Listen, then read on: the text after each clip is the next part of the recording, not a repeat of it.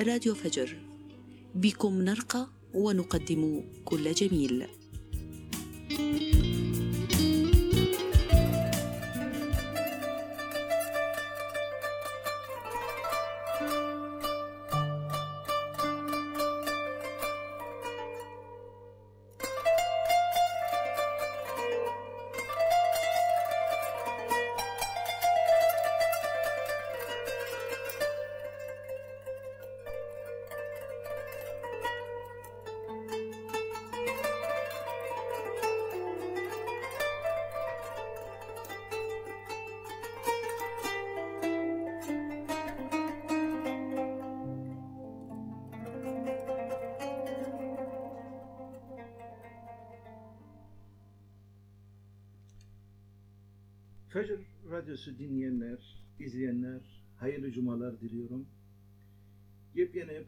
Programımızın ikinci bölümü Antep Söyleşi'ne tekrar hoş geldiniz.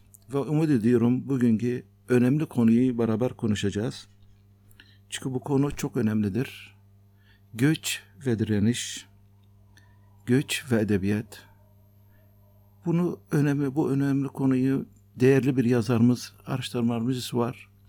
O da Perin Peren e, Mut Hanım. Güzel bir kitabı vardı Filistin üzerine. Ondan konuşacağız.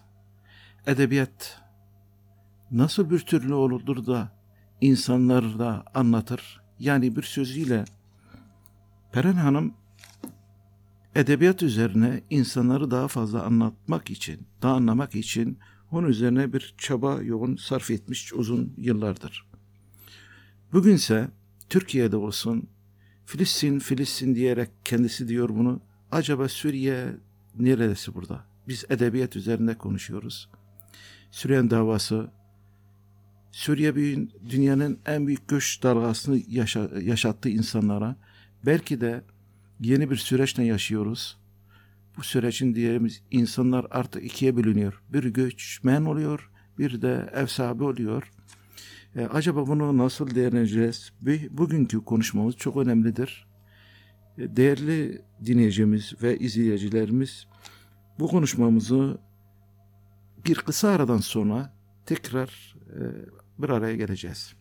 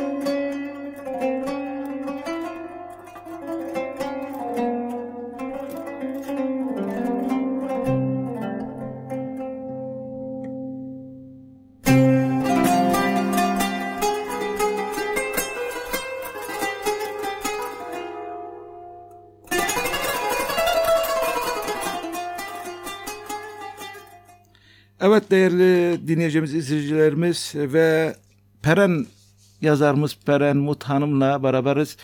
Hayırlı cumalar, hoş geldin hocam diyoruz. Allah hocam, hoş bulduk. Keyfe Hoş- halukum? إيه، إذا أحببت نتكلم العربية قليلا يعني أنا أتكلم عربية أنا أتعلم لغات العربية منذ سنوات أستاذ أنا أحب أن اللغات العربية جدا كثير ولكن اليوم حديثنا سيكون باللغة التركية للذين نعم. يتقنون ويسمعون اللغة التركية من نعم، إن جميع شاء الله. أصدقائنا الذين يعرفون اللغة التركية. İza Naam, Türkçe'ye geri inşallah. döneceğiz ha- hocam. Tabii ki Arap dili de güzel, Türkçe de güzel. Çok, İnsanlar birbirlerinden evet. buluşuyor. Bu kadim Tabii ki. coğrafyanın aynı dili zannedeceğim. Yani Türk olsun, Kürtçe olsun, Arapça olsun. Bu, Evet. bu, bu coğrafyanın aynı dilini konuştuğumuz için Bizim çok önemli konumuzdan gireceğiz. Da, evet, önceden e, Perin Hanım'ın Peren Hanım'ızın yazar biz Arapça Perin diyoruz. Çünkü evet, böyle evet, de Arap, tanışıyor.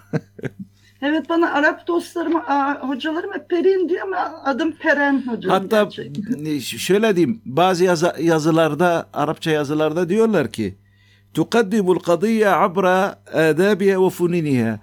Yani yazar Perin Hanım diyor ki e, bir davayı on edebiyatla ve sanatla üzerinde bize sunuyor diyerek gösteriyorlar. Şükran.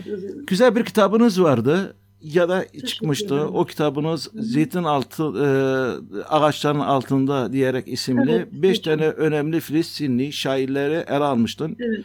Kısacası e, her kitabın bir hikayesi vardır. Bu kitap e, neden çıktı diye sorarız. Merak ederiz. Hocam, ya şöyle çıktı hocam bu kitap.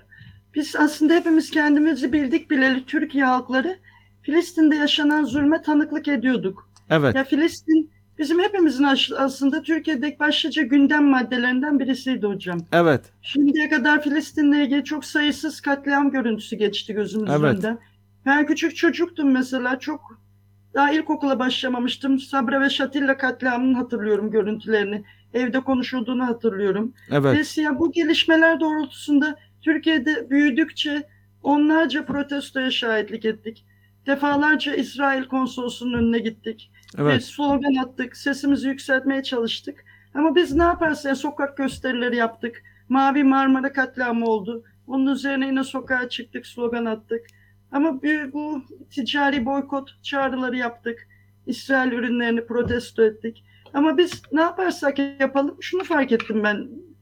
Yani yine de İsrail yapacağından geri durmuyordu. Ya bu yaptığımız gösteriler elbette Filistin'e olan desteğimizi göstermenin birer yoluydu. Ancak çok daha fazlasını, daha derine inmemiz gerektiğini fark ettim, düşündüm. Ve Filistin'i ne kadar tanıyorduk gerçekte? Hı hı. Ya da bu siyasi gelişmelerin dışında Filistin halkının kültürünü, arzularını, özlemlerini ne kadar biliyorduk? Birçoğumuz aslında çok fazla tanımıyorduk Filistin halkını gerçekte.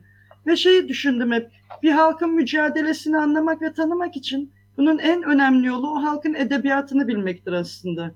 Hı. Örnekler çoğaltılabilir ama ben mesela hiç Latin Amerika'ya gitmemiştim hayatımda.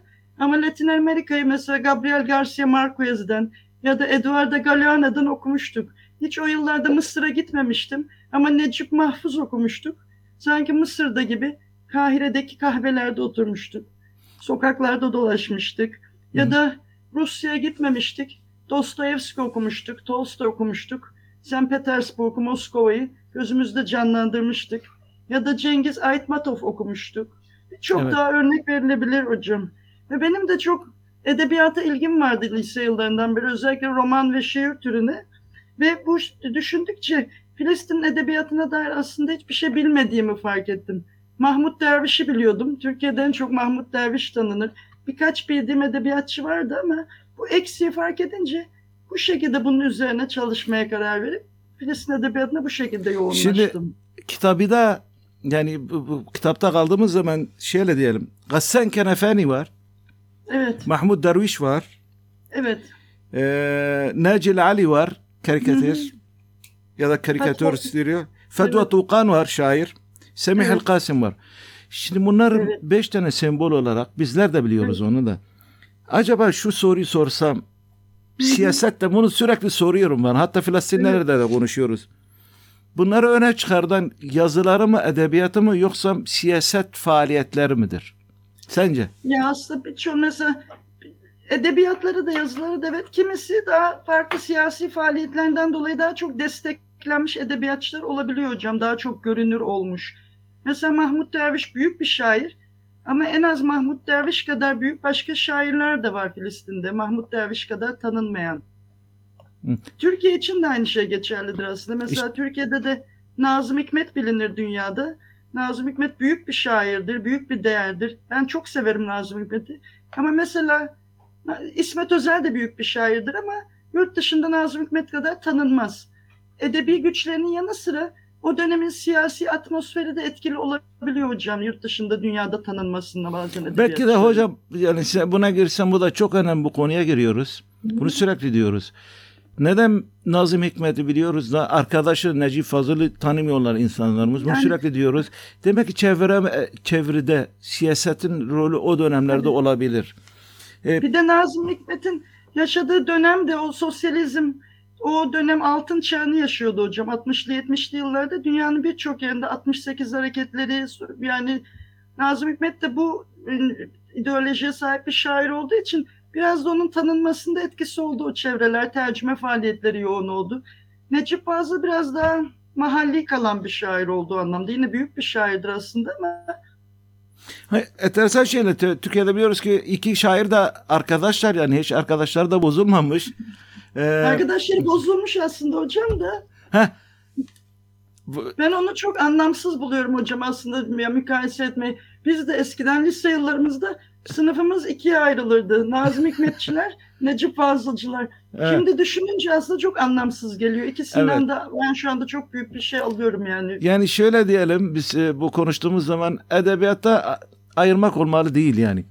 Yani şimdi edebiyat olduğu zaman insanı konuşuyor. Neden Yani bir şair daha fazla gidiyor? Şimdi Mahmut De- Derviş'i biz de seviyoruz. Neden? Mahmut Derviş insan olarak konuşuyor. İnsanı Evet, muhatap evet. eder. Sizin tercüme yaptığınız e, yaz ben Arap'ım diyerek belki de biz Arapça evet. seccel en Arabi diyor. Şimdi bunu o, şimdi bunu dinleyen Brez- Brezilya'da olabilir, Amerikan da olabilir, Kızılderili'de olabilir. Yaz ben Arap'ım diyor ama diyor bu adam beni ifade ediyor yani. Evet, Burada evet. Arap Arap kavramı insanlık boyuta kazanıyor. Belki Orada- de öyle. Ee, böyle dediğimiz zaman e, Filistinli yazarların e, yani e, bu çalışmaların esnasında e, etki hangi etkiler e, hangi daha fazla ilgiyi çekti? Etkilendin. Ya hocam ben Yani Arapça yani- teessür ettin. Belki Türkçe'de kullanıyoruz bunu teessür evet, ettin. evet. Hocam beş kişinin hayatını kaleme aldım. Beş kişiye yoğunlaştım. İnşallah devamı gelecek. Aslında beş kişi dışında daha fazla insanlar da var. Tevfik de var. Peki bu, beş, kişi, beş kişiden bir noktada ha buna kadar yani bir önemli nokta nedir? Yani birisini seçebilirsin. Ben şey çok beni etkilemişti hocam. Mahmut Derviş mesela ilk kez 12 yaşında tutuklanıyor. 12 yaşında bir şiir yazıyor. Çocukken yazdığı bir şiir dolayısıyla tutuklanması beni çok etkilemişti. O zaman Mahmut Derviş şey demiş hatta içinden. Yani demiş demek şairlik ve şiir benim ne kadar tehlikeli bir şeymiş ki 12 yaşında bir çocuğun kaleminden çıkan bir şiirden korkmuş yani İsrail. O beni çok etkilemişti. Onun dışında çok fazla Fatva Tukan çok etkilemişti Fatva Tukan'ın hayat hikayesi. O dönem kadınların çok fazla şiir yazmadığı bir dönemde.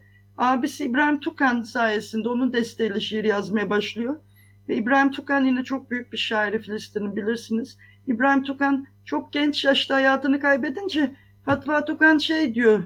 Ben diyor sadece abimi değil dostumu, yoldaşımı, babamı her şeyimi kaybettim diyor.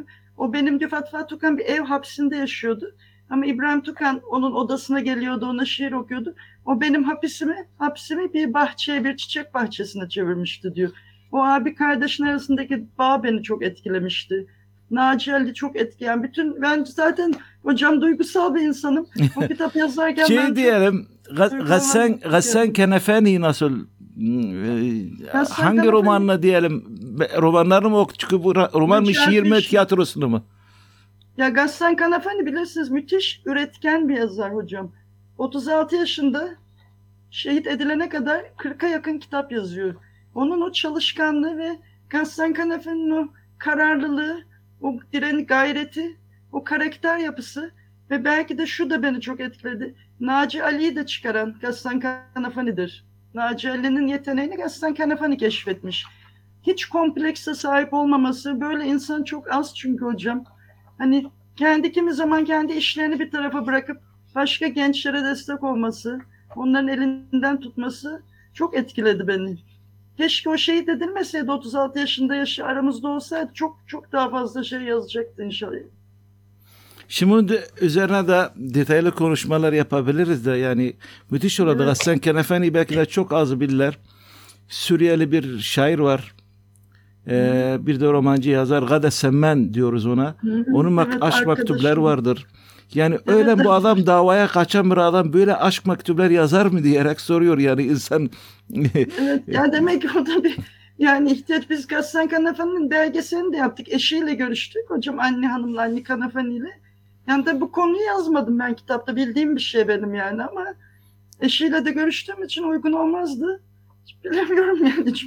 Şimdi şöyle şimdi bir e, s- s- o, o dönem çağda o da 68 kuşağı diyebiliriz. Yani bu, bu önemli Evet. çünkü bunu biz bunu konuya bağlayacağım da. Evet. E, Türkiye'de 68 kuşağında olduğu zaman devrimciler o dönemde aşka fazla önem vermezlerdi. Yani aşk nedir? Evet, Bizim evet. davamız şeydir. Burada da böyle Evet. bunu gördüğü zaman insanlar hayretle kalıyorlar. Aynı zamanda da Mahmut Derviş'in de bir dönem aşk hikayeleri çıkmıştı. Ona da bir enteresan görüyorlar. Sanki büyük bir sembol Evet. olarak, insan olarak değil ama şeyler bütün insan olarak. Ee, Perin Hanım bunun üzerine daha fazla gidebiliriz. Ama bizim ana Tabii. konumuz e, e, neden şimdi bunu bağlıyoruz? O kadar edebiyat, Evet, Filistin evet. edebiyatı da ön plana çıkıyor da. E, bunu önemsiyoruz da Evet. Suriye'nin edebiyatçılar yok mu diyerek siz soruyorsunuz. Onun öz- e, çok da Evet. arkadaşın var Suriye edebiyatçılarında.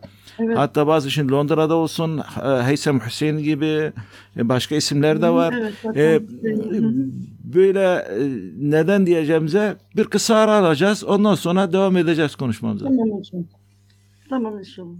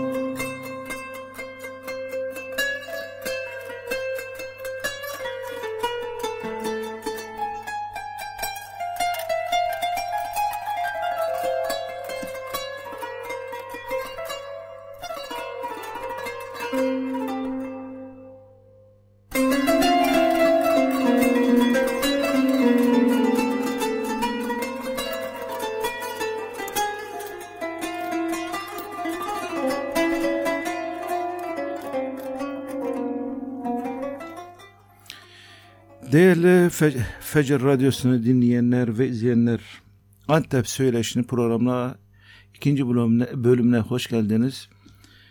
Peren Mut Hanım'la yazar araştırmacıyla beraberiz. Filistin'i konuştuk, kitabını konuştuk. Suriye'ye gireceğiz de ama bizim e, konunun başlığında da göç dedik. Göç de yani göç. Çok e, yazarlar da, şairler de sürgün olduğu zaman e, e, sürgünde yazıyorlar. Yani e, bütün şairlerin e, en az ya, Filistinlilerin yazarından göç, e, ya, yabanda yaşadıkları sürgün hallerini gördünüz. Yani biliyorsunuz. Onda bir konuşacağın bir şey var mı Suriye'ye girmeden önce? Hocam güzel bir, demin de bahsettim bir Uruguaylı bir yazar var Eduardo Galeano. Bu beni çok etkilemiş bir yazardır hocam. Onun bir sözü var şöyle diyor. Zamanın ve sınırların çok ötesinde adalet, özgürlük ve güzellik peşinde koşan insanları bulmaya çalıştım. Ve hala bu insanları bulmaya çalışıyorum. Çünkü bu insanlar nerede olurlarsa olsunlar ve ne zaman yaşamış olurlarsa olsunlar onlar benim gerçek yurttaşlarım. Ne güzel. Evet, çok ya edebiyat da öyle bir güç ki aslında aralarında hani binlerce kilometre mesafe bulunan insanları bile bir anda adalet, özgürlük ve insan haysiyeti gibi temel değerler etrafında bir araya getiriyor. Bir şiir, bazen bir roman, bir öykü hepimizi bir anda aynı ailenin fertleri haline getiriyor değil mi hocam? Birbirimizin acılarını ortak kuruyor ve bence bu misyonun ve edebiyatın bu büyük temsil gücünün günümüzdeki en önemli temsilcileri göç edebiyatçıları, mehçer edebiyatçıları şu anda. Ben göç edebiyatçılarını, iyi göçmen edebiyatçılarını, hepimizin dünyadaki diğer edebiyatçıları, ben de bir Türk edebiyatçıyım. Hepimizin öğretmenleri, hocaları olarak görüyorum hocam. Çünkü onlar bize Suriye'de olduğu gibi ya da Filistin'de televizyondaki o kuru rakamlara ya da tartışma programındaki böyle ruhsuz analizlere dayalı haberlerin önündeki perdeyi çekip atıyorlar ve bize gerçeği gösteriyorlar. Bize toplumu tarihi anlatıyorlar. Mesela bize içinde bir Şamlı bir babanın acısını anlatıyor. Kudüslü kadının feryadını ve bunu öyle bir etkili şekilde yapıyorlar ki tüm bunlar bizim kalbimize, yüreğimize hiçbir şekilde silinmeyecek bir şekilde işliyorlar. Peki- Bu anlamda ben Buyurun. şu anda edebiyatın en büyük misyonunu onların taşıdığını düşünüyorum hocam. Peki hocam şimdi ben şunu e, sormak. Şimdi göç dediğimiz zaman Hı hı. Ee, 1900'lerde yani 20. yüzyılların ilkinde olduğu zaman Araplarda siz de iyi biliyorsunuz bir göç dalgası oldu. Orada da Evet, Cibran. Amerika'da olsun, e, Birleşik Amerika'da olsun ya da Evet, Latin evet. Amerika'da olsun e, akımlar oldu. Göç Cubran Hı hı. Halil Cubran onların da öncülerinden Cibran, birisi ya da evet. Mikhail Nuayme var. O da bir ayrı bir. Evet evet aynen. aynen. Şimdi o dönemdeki göç şimdi de bir göç yaşıyoruz ama bugünkü göç daha farklıdır. Sürgün daha sürgündür Hı hı. diyelim. Yani daha farklı boyutlara çıkabilir. Sence yani biz yeni bir göç dalgası edebiyatına mı gidiyoruz yoksa farklı bir boyutlara mı oluyor? O dönemki Halil Cibranlar döneminde hocam daha farklı ekonomik nedenler sanırım çok daha fazla etkili oldu. Amerika'ya göç edişlerinde. Halil. Sakakani var, Halil Beydas var Filistin'de, Rusya'ya gitmişti. Biraz daha keyfi demeyeyim ama daha ekonomik sebeplerde. Bugün ise mesela bir Suriyeli edebiyatçının Suriye'de eğer haysiyetli, şerefli bir edebiyatçının kalabilmesinin hiçbir yolu yok ya da yani hani şeyde. Bununki daha zorunlu artık bombalarla, silahlarla tamamen yaşam hakkına yönelik bir şey. Halil Cibran mesela istese kalabilirdi, yaşayabilirdi o dönem yani Lübnan'da ya da Filistin'de. Belki yaşam şartları zor olurdu ama gitmeyi tercih etti. Çok da iyi Evet. oldu yani orada yeni bir akım orada. Ama bugün aynı şekilde de bugün artık bir zorunluluk gibi sanki hocam yani siz de bilirsiniz bunu. Bugün şartlar çok daha ağır bu anlamda. Peki. Şimdi Suriye konuya geldiğimiz zaman onu belki de Evet. daireli günlerde daha fazla çünkü edebiyat Evet. tohum gibi zaman zamandan Evet, evet. büyüyebilir. Yani öyle Şimdi sizin yazılarınızda bazen röpo- röportajlarınızda Suriye'ye yoğunluk Evet. bir ilginiz olmuş. Bu yönelik Evet, e, evet. şimdi duygusal diyorsun edebiyat dediğimiz zaman ilkine de çok güzel e, Evet. bir ifade anlattınız. Buna yaklaşıyorum sizinle aynı görüşte. Bir ülkeyi tanıyacaksan onun edebiyatını okuyacaksın. Onun derdini okuya, şiirini okuyacaksın. Nasıl düşündüğünü, nasıl bildiğini çok iyi anlayabilirsin. Peki bu diyelim ki bu teveccüh Suriye teveccüh yönelik ne e, marağı neden ge- geldi acaba ilgilenmesi? Onunla ilgili ben size bir soru sorayım hocam bu konuya başlamadan önce. Beni tanıdınız mesela. Ben sürekli Filistin edebiyatı üzerine yazsam. Beni tanıyorsunuz. Ama Suriye üzerine hiçbir şey söylemesem ne düşünürdünüz benim hakkımda yani? Kusur bizdedir Filistin ben. Yani kadar şimdi o sıkıntı var. Aslında o büyük so- sorumuz budur. Neden acaba Suriye'ye bu kadar ilgili yok Filistinlere? Ona geleceğiz. Yani, Yani- ben eğer. Yani Ben e, gerçekten onu üzülüyorum ben. Ben üzülüyorum onu görüyorum. Ee, ama şunda bir benim görüşüm bu edebiyat üzerine dediğimiz zaman acaba zaman mı yetmedi? Siyasetin rolü mü oldu burada çıkarlarımı? Ee, Zaman diye bir şey söz konusu değildi hocam.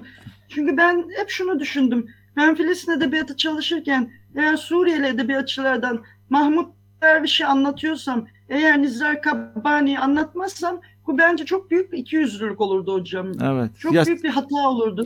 mesela cehalet Selim olurdu. Barakat yani büyük bir romancı. Evet Selim Berekat. Tabii yani Mahmut ben Selim Berekat hakkında da yazmıştım. 2-3 makale kalem almıştım. Mahmut Derviş'le de yakın dosttular. Evet. Beraber dergi çıkarıyorlardı. Ben sürekli Mahmut Derviş, Mahmut Derviş anlatsam da Selim Berekat'i artık bir sebeple ya Kürt olduğu için Suriyeli olduğu bir sebeple yazmasam bu bence bu vicdana da sığan bir şey olmazdı. Bir ikiyüzlülük olurdu. İki, iki de sürgün Çok- yaşadı yani. Selim de Bey'in hem yaşadı. 10 yıl Yunanistan'da kaldı. Oradan Kıbrıs'ta kaldı. ondan İsviçre'ye gitti yani. Çok zor bir yaşam yaşandı. Evet, evet. Yani bir kötü niyet demeyeyim ama bu çünkü Suriye ve Filistin edebiyatları hocam zaten biliyorsunuz Filistin, Ürdün büyük Suriye'nin birer parçasıydı hepsi. Filistin ve Suriye edebiyatı bir elmanın iki yarısı gibi. Onu zaten birbirinden ayırmak ben böyle ayıramıyorum gözümde. Daima gerek Arap edebiyatına verdikleri katkı ve gerekse ikisi de kendi halklarının direnişini yazması bakımından zaten birbiriyle bitişik bir edebiyat yani birbirini besleyen bir edebiyat. Ve Suriyeli direnişçiler diye mesela İzzettin El Kassam, şehit İzzettin Kassam Filistin'in en büyük kumandanı bir Laskeliydi, bir Suriyeli bir kumandandı aslında. Evet. Ya da Nizar Kabbani, Suriye'nin en büyük direniş şahitlerinden Filistin üzerine onlarca şa- şiir kalemi almıştı. Evet. Bunlarsa bu edebiyatçılar, Suriyeliler gittikleri her yerde Filistin halkının direnişini anlattılar. Beyrut İç Savaşı'na katılan birçok Suriyeli yazar, şair var, direnişçi var. yani ben onu ayrı düşünmek zaten hani mümkün değil. Peki şimdi Nizar Kaplan ha, şimdi Suriyelilerin yazanlar üzerine bir çalışman olacak. Yani bu ilgileniyor. İnşallah, inşallah hocam. İnşallah. Suriyeli ben edebiyatçılarla röportajlar yapıyorum şu anda. Yavaş yavaş başladım. İnşallah ondan sonra bir kitap haline getirmeyi düşünüyorum. Peki şunu düşünelim. Suriye'nin yani bu konuya geldiğimiz zaman çok önemlidir.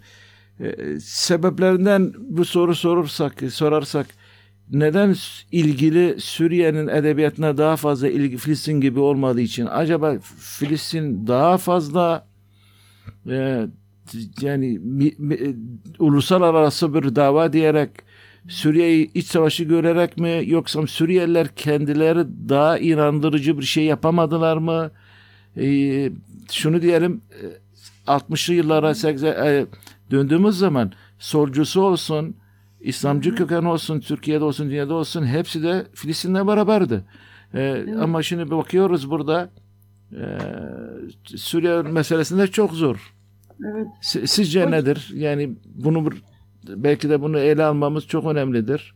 Ya hocam Filistin edebiyatına baktığımızda bir Nekbe 1948 öncesi ve Nekbe sonrası Filistin edebiyatçılar kendi kimliklerini kabul ettirebilmek, ortaya koyabilmek için büyük bir mücadele vermişler. Evet. Aslında şu anda aynı mücadeleyi bence tıpkı Filistinlilerin Nekbe'de verdiği mücadeleyi Suriyeli edebiyatçılar veriyor. 2011'den önce hocam siz de bilirsiniz seslerini duyurma konusunda çok daha büyük zorlukları vardı Suriyeli edebiyatçıların.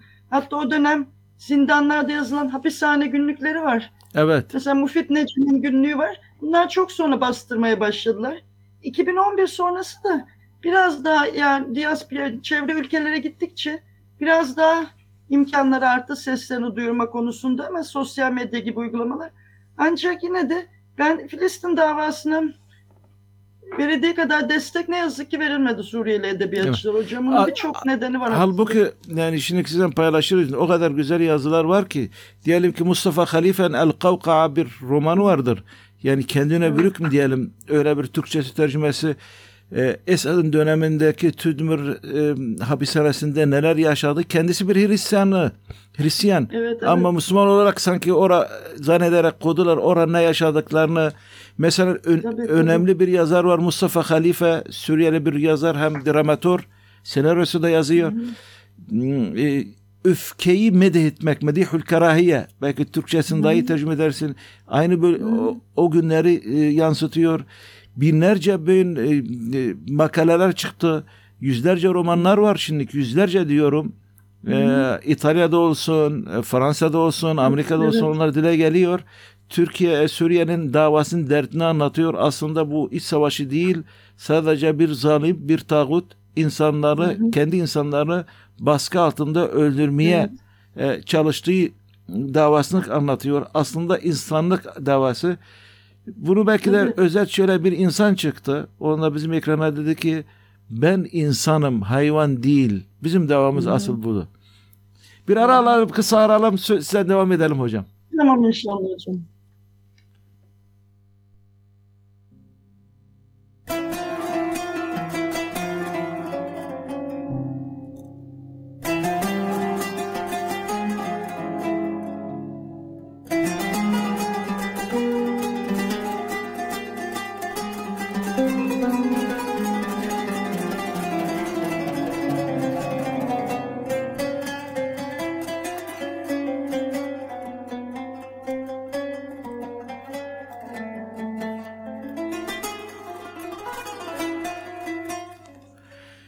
Antep Söyleşi. Antep Söyleşi her cuma gün saat 15'te sizinle beraber sevgili Fecr dinleyicilerimiz ve izleyicilerimiz. Bu program aynı zamanda yarın saat 10'da akşam tekrar e, yayın, yayın olacak ve cumartesi saat 1'de e, gece yarısı hep beraber Filistin'in üzerine konuşuyorduk değerli yazarımız, araştırmacımız Peren Hanım, Peren Mut e, hanımız. E, şimdi konuştuğumuz zaman bir düşünüyorum ki sizinle beraber biz Suriye'nin edebiyatını Türklere kazandırırsak kat- katkıları ne olur acaba? Aslında şöyle bir şey var bu göç edebiyatçılarının aslında bu mülteci göçmen kimliğinin en önemli taraflarından birisi. Onlar bütün bu edebiyatçılar gittikleri yerlere aslında çok büyük bir hazineyi, büyük bir cevheri de beraberinde götürüyorlar. Sonuçta çok büyük bir üretkenlik ve gayret var ortada. Ve mesela Filistin'de ya da 70'li yıllarda bu edebiyatçılar Arap ülkelerine, çevre ülkelere gittiklerinde, Körfez ülkelerinde çok ciddi işler yaptılar. Yayın evleri kurdular, gazeteler çıkardılar, dergilerde çalıştılar ve e, müthiş bir aslında kültürel hareketlilik götürüyorlar. Şimdi Türk edebiyatı da aslında itiraf etmek gerekirse şu anda bir tıkanıklık yaşanıyor, bir sıkıntı var. İyi eserler var aslında hocam ama onun dışında da hep birbirini tekrar eden, hiçbir orijinalliği olmayan çok sayıda kitap da çıkıyor Türk edebiyatında şu anda. Ve bence Türk Nedeni edebiyatı- nedir acaba? Sen yani düşüncen e, şey Yani artık biraz daha kolay olması yani bu işlerin. Hı. Hocam çok sayıda edebiyat dergisi var. Çok iyi işler var ama yani biraz bir edebiyat dergisinde hocam bir, bir tanıdığınız bir arkadaşınız varsa o Yani yazıyı kolay bu yayınlatabiliyorsunuz yani. bu seçicilik bu, bu sıkıntı aslında belki de uluslararası sıkıntısı bu problem. Evet. Yani bizde de yaşıyoruz onu. Evet, evet. Ee, acaba yeni üretme fikirler üretmeme meselesi mi yoksa ben Bazı sürekli dönemler oluyor hocam. Mesela bir yine 90'larda falan da öyle bir tıkanıklık yaşanmıştı Türkiye'de. Ve bence bu tıkanıklığı aslında düşününce bunu açmanın en iyi yolu Hı. Türk edebiyatı, Türkiye edebiyatı eğer elindeki cevherin farkında olursa ülkesindeki ya da başka ülkelerdeki göçmen edebiyatçıları kendi edebiyatına katabilirse çok büyük bir zenginliği aslında kapısını aralamış olacak yani hocam. Hı. Bu e- etkileşim halinde. Ben İtalya'da yaşayan bir hocamla görüşmüştüm. Yusuf Vakkas İtalya'da edebiyatçı. Onun mesela İtalya'da ödül almıştı Suriyeli bir edebiyatçı. Ve o zaman Roma'da bir edebiyat profesörüyle görüştük İtalyan. Armando Nietzsche. Öyle şey, şey edebiyat profesörü İtalyan şunu söyledi bize. Dedi ki farklı kültürlerden buraya gelen göçmenler, Afrikalı göçmenler de var Suriyeli. İtalyan edebiyatını dedi çok güçlendirdi ve İtalyan edebiyatının evrensel bir hale gelmesinde çok katkıları oldu dedi. Bizler o kadar şanslıyız ki dedi İtalya'da dedi göçmen edebiyatçıları misafir ediyoruz dedi. yani bu çok Yani- önemli konuştun hocam yani Evet, sadece evet. ekonomi üzerinde katkı olmuyor fikir olarak edebiyat tabii üzerinde de de, oluyor. Tabii de hocam. Mesela ben hani bir yazar olarak ben burada bir göçmen bir yazar benim kalemi çok güçlendirebilir, kuvvetlendirebilir. Bir şey söyler bana, bir fikir verir ki oluyor da yani hani benim Suriyeli hocalarımdan ben çok şey öğreniyorum yani. Yani Ben fikir pay- paylaşması çok önemlidir. Bu Tabii çok de, önemli bir noktaya de, getiriyorsunuz. Bana bir duygusunu anlatır. Mesela siz bana bir duygunuzu söylersiniz. Bir Türk edebiyatçı. Ben o duygudan belki bir roman bile yazarım yani şeye gelir hani böyle bir ilham gelir. Ya da bu etkileşim çok önemli. Bence bu konuda Türkiye çok eksik şu anda. Bence işi gücü bırakıp edebiyat çevrelerinin bunu adeta bir seferberlik haline getirmeleri gerekiyor Suriye edebiyatını. Bir de ülkemizdeki Suriye algısını da böylece biraz kırmış ola. Biz sanıyoruz ki mesela göçmen çok zayıf olacak. Hani çok çok özür dileyerek söylüyorum. Hani çok kötü durumda olacak böyle şey. Böyle bir şey kesinlikle yok. Buraya gelen Suriyeli, Şam'dan gelen benden çok çok kat kat üstün mesela insanlar bizden.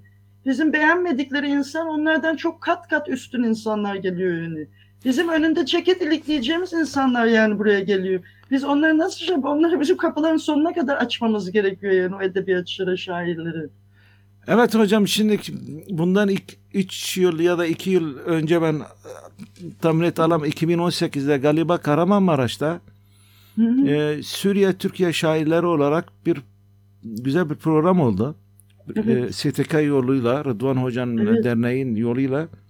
Şimdi Türkler konuştu, Suriyeliler şiir konuştuktan sonra oradaki bir dergide birisi yazıyor ki yani gazeteci birisi ilk defa diyor çok güzel bir şeyler duyuyoruz diyor. Tabii tabii ki de tabii ki Kokulu de. diyor, tertipli diyor, güzel şiir konuşanlar var, Evet. güzel cümleler var. Bunlara biz gerçekten çok muhtacız ve bu Evet. belki de bu sorumuzu gelir. Peki daha fazla tanınması için neler yapmak Evet. gerekir? Bir de biraz öncekine ilaveten hocam Mesela zaten şiir, edebiyat duyguyla ortaya çıkar. Biraz Evet. da zorluktan ortaya çıkar hocam. Mesela Naciye'nin ne kadar etkili olması yaşadığı zorluklardır. Hatta öyle bir şey de vardır. Belki Edebiyatta- Türkler bilmiyorlar yani bizim şeyde Naci Ali dediğimiz zaman e, aslında kendisi sanatçı, karikatür ya da e, o karikatürlerde de çok güzel e, fikirler üretiyor. Yani bir tabloya bakıyorsun bir düşünce müthiş bir derecede Evet, insan bir şey. Aslında bir de e, diyelim ki bir e, Hanzala Yani Suriyeli de var. Mesela muvaffakat var hocam. Naciye'den hiç altta kalmaz. burada da var Antep'te de var bile. Evet. Yani mesela biz Naci Ali'yi biliyoruz. Naci Ali çok severim yani Naci Ali. Şu anda bir yaşayan Naci Ali işte muvaffakat var yani Suriyeli. Yani başından beri Suriye Savaşı'nın binli yüzlerce şey Birkaç tanesi yani. vardı. Burada da. Antep'te gelen bir tane bir e, vefat etti. 70 e, 80 yaşındaydı. E. Vahib el çok önemli karikatüristlerden bir tanesidir. Tabii tabii tabii ki de. E, Yani sanatla biz sadece diyoruz e, müzikle müziklerde aynı zamanda da ondan paylaşabiliriz. Konular aynısı çok benzer.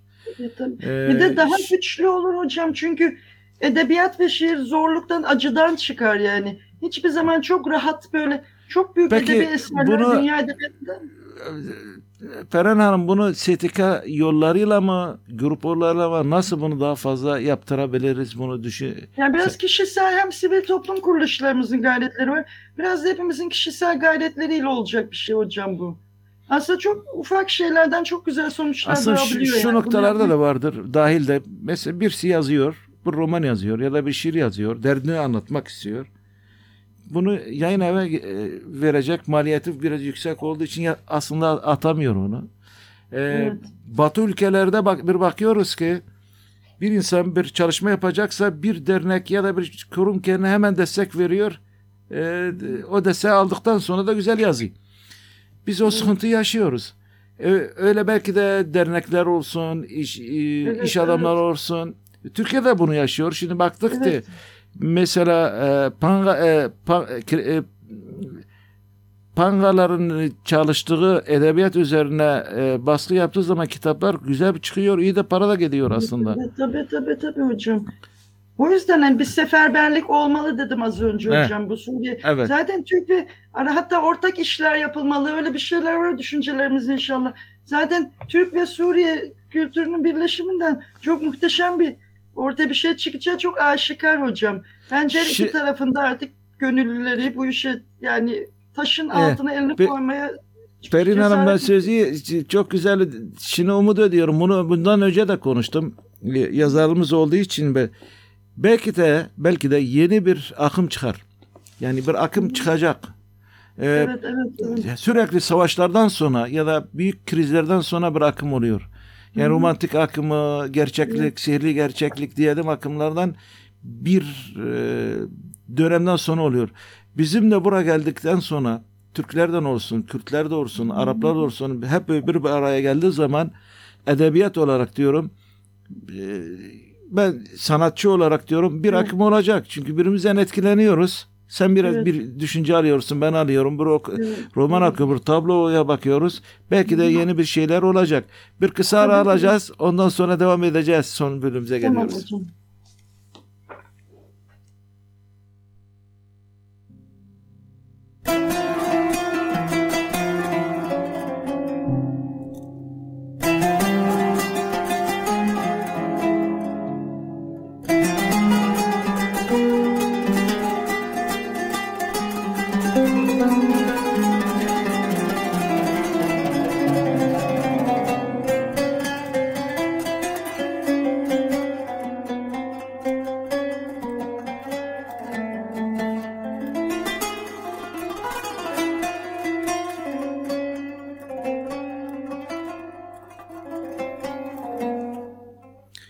Yavaş yavaş Antep sohbetine, bugünkü programına yavaş yavaş e, bitirmeye gidiyoruz.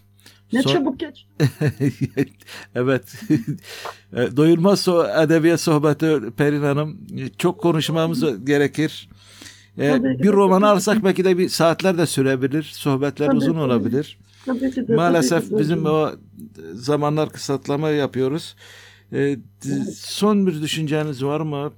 Yazarımız Perin e, Mut Hanım belki de ele almadığımız çok önemli konular var.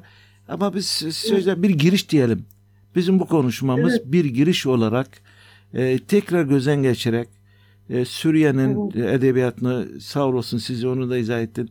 Filistin gibi biraz daha fazla biraz önem verelim. İnsanları da iyi tanıyalım, dertlerini de iyi anlayalım. Aynı zamanda Suriyeliler de, bizi de izleyenler, Türkçe dil, Evet. dilini öğrenenler de Türk edebiyatı daha fazla e, sadece bilinen, eskiden bilinen isimler, ideoloji Evet. tırnak içinde diyorum, ideoloji hesaplarla tercüme edilmiş kişiler değil. Evet. Ee, insan olarak insanlarımızın tarihçe çok önemli yazılar var. Onları okuduğu zaman belki de o ülkeyi daha fazla tanı, e, tanıyabilirsin. Tabii Daha iyi de, bilebilirsin. Ee, Burada hocam sözü yani size bırakıyorum. ideolojilerin- Burada ideolojilerin hiçbir önemi yok aslında hocam. Ben Hı. Filistin'de de onu gördüm. Suriye'de de iyi insan olması yeterli. İyi edebiyatçı, iyi insanların bir araya gelmesi. Onun milliyeti, ideolojisi yani ırkı, dinin hiçbir şey Evet.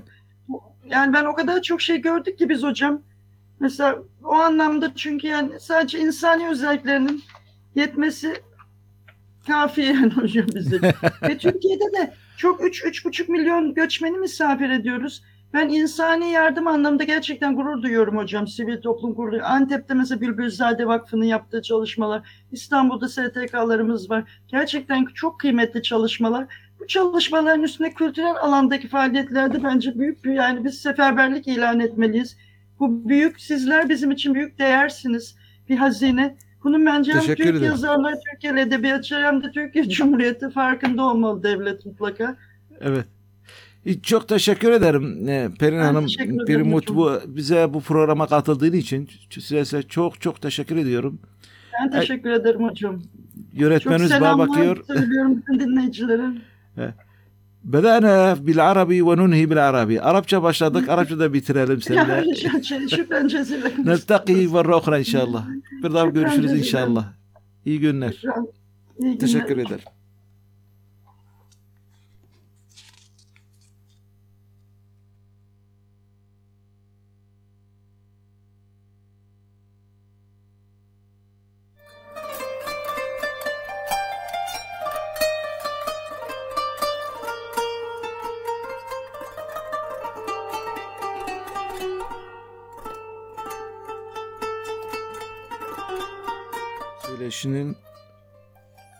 Bitti hoca. Antep Söyleşi'nin son bölümlerini okuduk. İnşallah gelecek hafta yeni bir bölümle bir araya geliriz.